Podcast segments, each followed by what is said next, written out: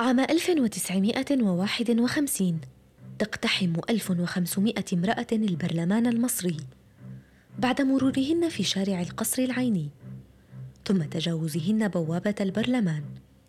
وللمرة الأولى تدخل نساء البرلمان بمظاهرة تغلق المجلس التشريعي لأربع ساعات متواصلة. كانت هذه اللحظات خيالية. يعتقد من شهدها أنه يشاهد جزءا من عرض سينمائي. كانت درية شفيق على رأس هذا المشهد. من هي درية وما الذي فعلته داخل البرلمان المصري؟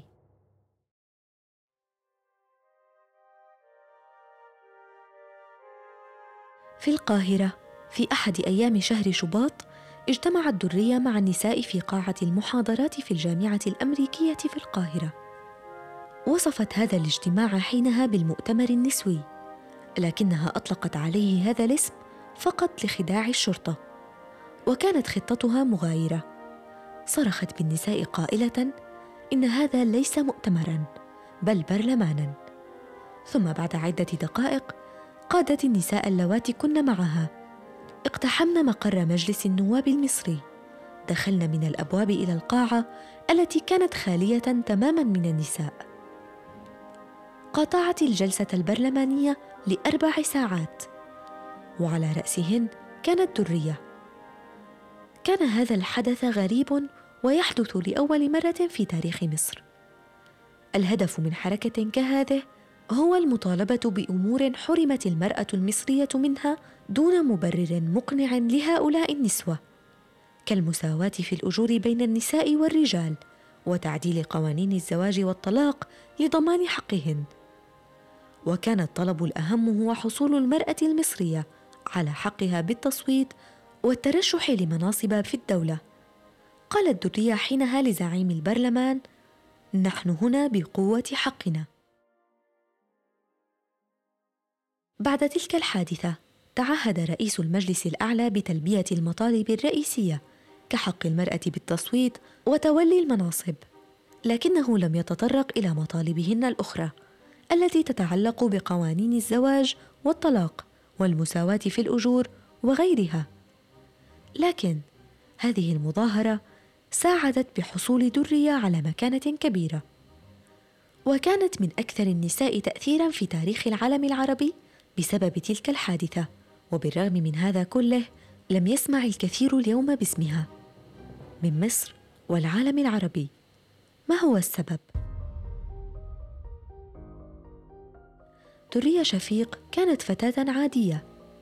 لا تملك الخبرة ولم يكن لديها موقف سياسي محدد.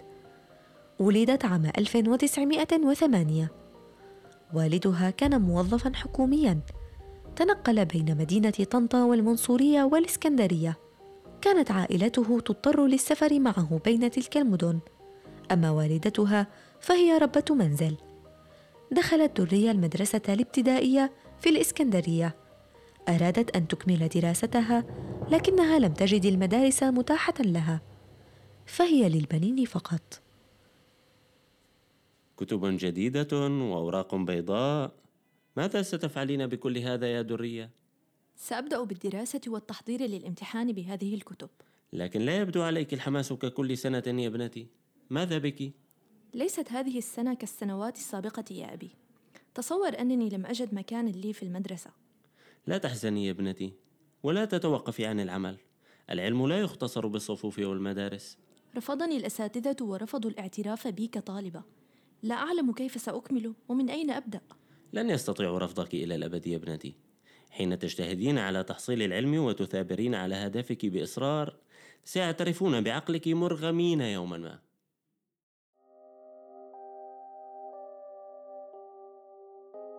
أكملت درية دراستها بمفردها وأجبر المعلمون على الاعتراف بتحصيلها أعلى الدرجات في مصر. لهذا بدأت تعمل للتقدم في هذا الطريق وإكمال تعليمها الجامعي.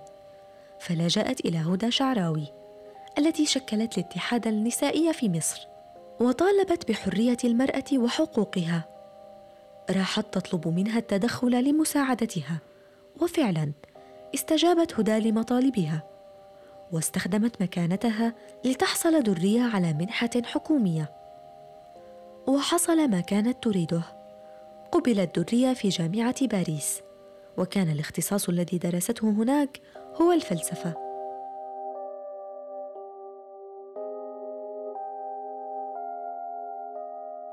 أشبعت درية الجانب الفكري وأرضت رغبتها بإتمام تحصيلها العلمي.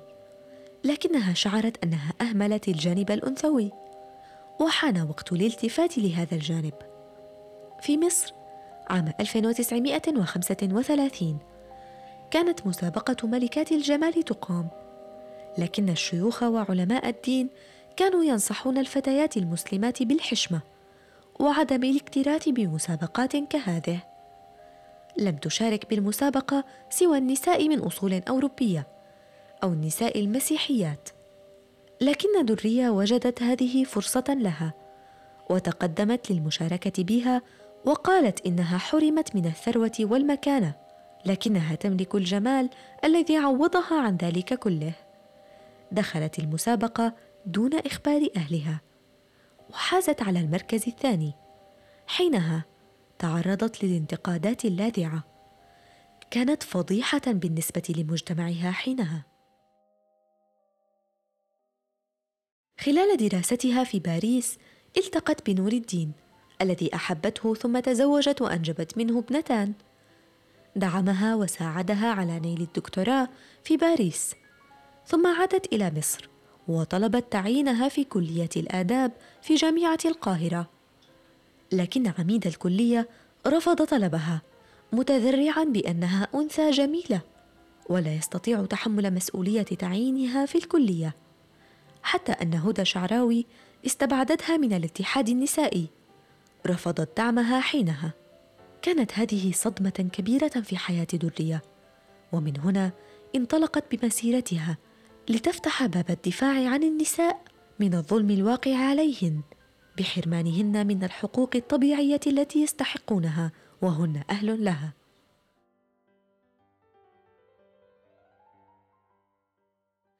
اتجهت إلى الصحافة للتعبير عن رأيها وتسليط الضوء على قضايا النساء في مصر والظلم المطبق عليهن وأسست مجلة بنات النيل.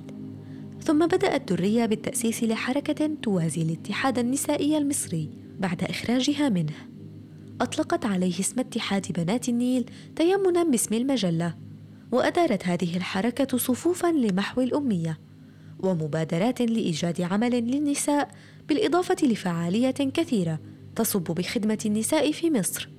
بما في ذلك عروض مسرحية للسيدات وفعاليات ثقافية. ثم بدأت دريه تدعو من خلال حركتها إلى الحقوق السياسية التي يجب أن تحصل عليها المرأة.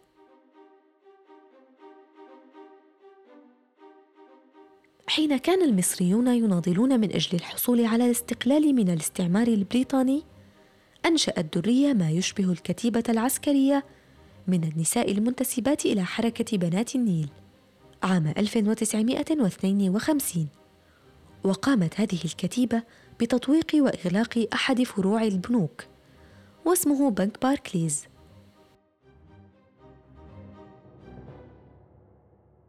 لن يمنح أحد الحرية للمرأة إلا المرأة نفسها. قررت أن أقاتل حتى آخر قطرة دم لكسر قيود تكبيل نساء بلدي. لننطلق ونغلق بنك باركليز. بنك بريطاني في مصر هو رمز للحكم الاستعماري البريطاني وعلينا إغلاقه ولو بالقوة. بدأت حركة بنات النيل تأخذ طابعا سياسيا. بدأت تعمل هي وكل النساء اللواتي يشاركنها بأفكارها كأن لهن حق الانتخاب والترشح. فرشحن أنفسهن لدخول البرلمان. وقدمن أوراق الترشح للمسؤولين عن العملية الانتخابية. لكن تلك الأوراق عادت بالرفض لأن الترشح يقتصر على الرجال. كما أن بعض علماء الدين أصدروا فتاوى مضمونها أن التصويت مهين للمرأة ويتعارض مع طبيعتها. حينها خطرت لدريه فكرة الاحتجاج بالشوارع. كانت تسعى لتحسين وضع المرأة بشكل عام وتغيير القوانين التي تحول دون ترشح المرأة لدخول البرلمان. بالإضافة إلى القوانين التي تحرم المرأة من حقوقها المدنية كحضانة الأطفال بعد الطلاق وغيرها من الأمور.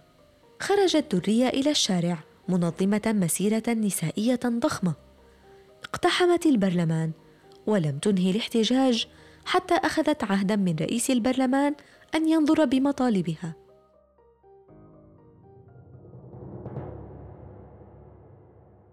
بعد تلك المظاهرة قادت درية مسيرة نسائية لدعم المقاومة الشعبية ضد الاستعمار.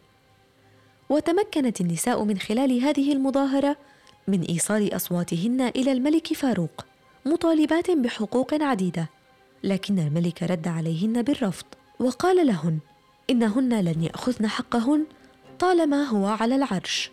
وفي بداية خمسينيات القرن الماضي بعد الإطاحة بالنظام الملكي المدعوم من بريطانيا تفاءلت درية وظنت أن مصر ستشهد بداية نهضة نسوية. لكنها صدمت عندما لم تشارك امرأة واحدة بلجنة لوضع دستور جديد لمصر. فما كان من درية إلا أن جربت طريقة جديدة للضغط على المسؤولين وبدأت مع نساء أخريات بالإضراب عن الطعام. لكن فعلهن هذا أثار سخرية الصحافة والرأي العام. جاءتهن تهديدات كثيرة كما طالب البعض زوج درية بإرغامها على السكوت ولو بالعنف. واتهمها البعض بأنها تأكل مع صديقاتها سرا ولسن مضربات عن الطعام. لكن الحقيقة جاءت مثبتة إضرابهن حين ساء وضع درية الصحي ونقلت إلى المشفى بعد عشرة أيام من الإضراب. ثم ظنت أنها نجحت بعد حديثها مع القائم بأعمال رئيس الجمهورية الجديد جمال عبد الناصر. ووعدها بتحقيق مطالب النساء ومنحهن كل ما أردناه. لكنه وبعد سنوات لم يحدث شيء. بقي الحال كما هو. لم يفي بوعده فعادت إلى الإضراب عام 1957 هذه المرة كان الإضراب تلميحا أو تنبيها للناس من مستقبل ديكتاتوري سيأسر مصر. بغياب الديمقراطية وتغييب صوت الشعب ومطالبه كان هذا كفيلا بجعلها محاربة من قبل الرئيس نفسه.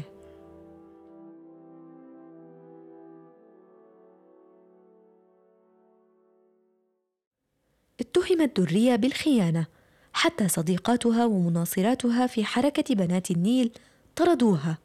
أبعدت درية عن كل أحلامها. بدت محطمة من الداخل. تشوهت نظرتها للحياة.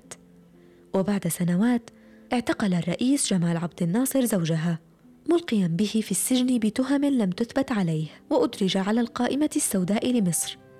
ثم خرج من السجن وهاجر. ترك زوجته درية وانفصلوا عام 1967 أكمل هذا الحدث تعاسة حلت عليها. في أحد أيام أيلول عام 1975 بعد ثمانية عشر عاما من وضعها تحت الإقامة الجبرية في منزلها ومنع الصحف ووسائل الإعلام من تداول اسمها لتكون معزولة عن الواقع في مصر. دخل الاكتئاب نفس تلك القوية. أنهكها. كانت تلك النهاية. في لحظات من مكان عزلتها ومن الطابق السادس رمت درية شفيق كل ما أثقلها. رمت به إلى الموت. أنهت معاناتها ملقية بنفسها إلى النهاية وبالشعب المصري إلى مصيره وقدره. بعد انتحارها بعقود كتبت إحدى الناشطات في جريدة الأهرام قائلة: كان هناك وقت كانت فيه درية شفيق الرجل الوحيد في مصر. درية شفيق قصة نضال مصري.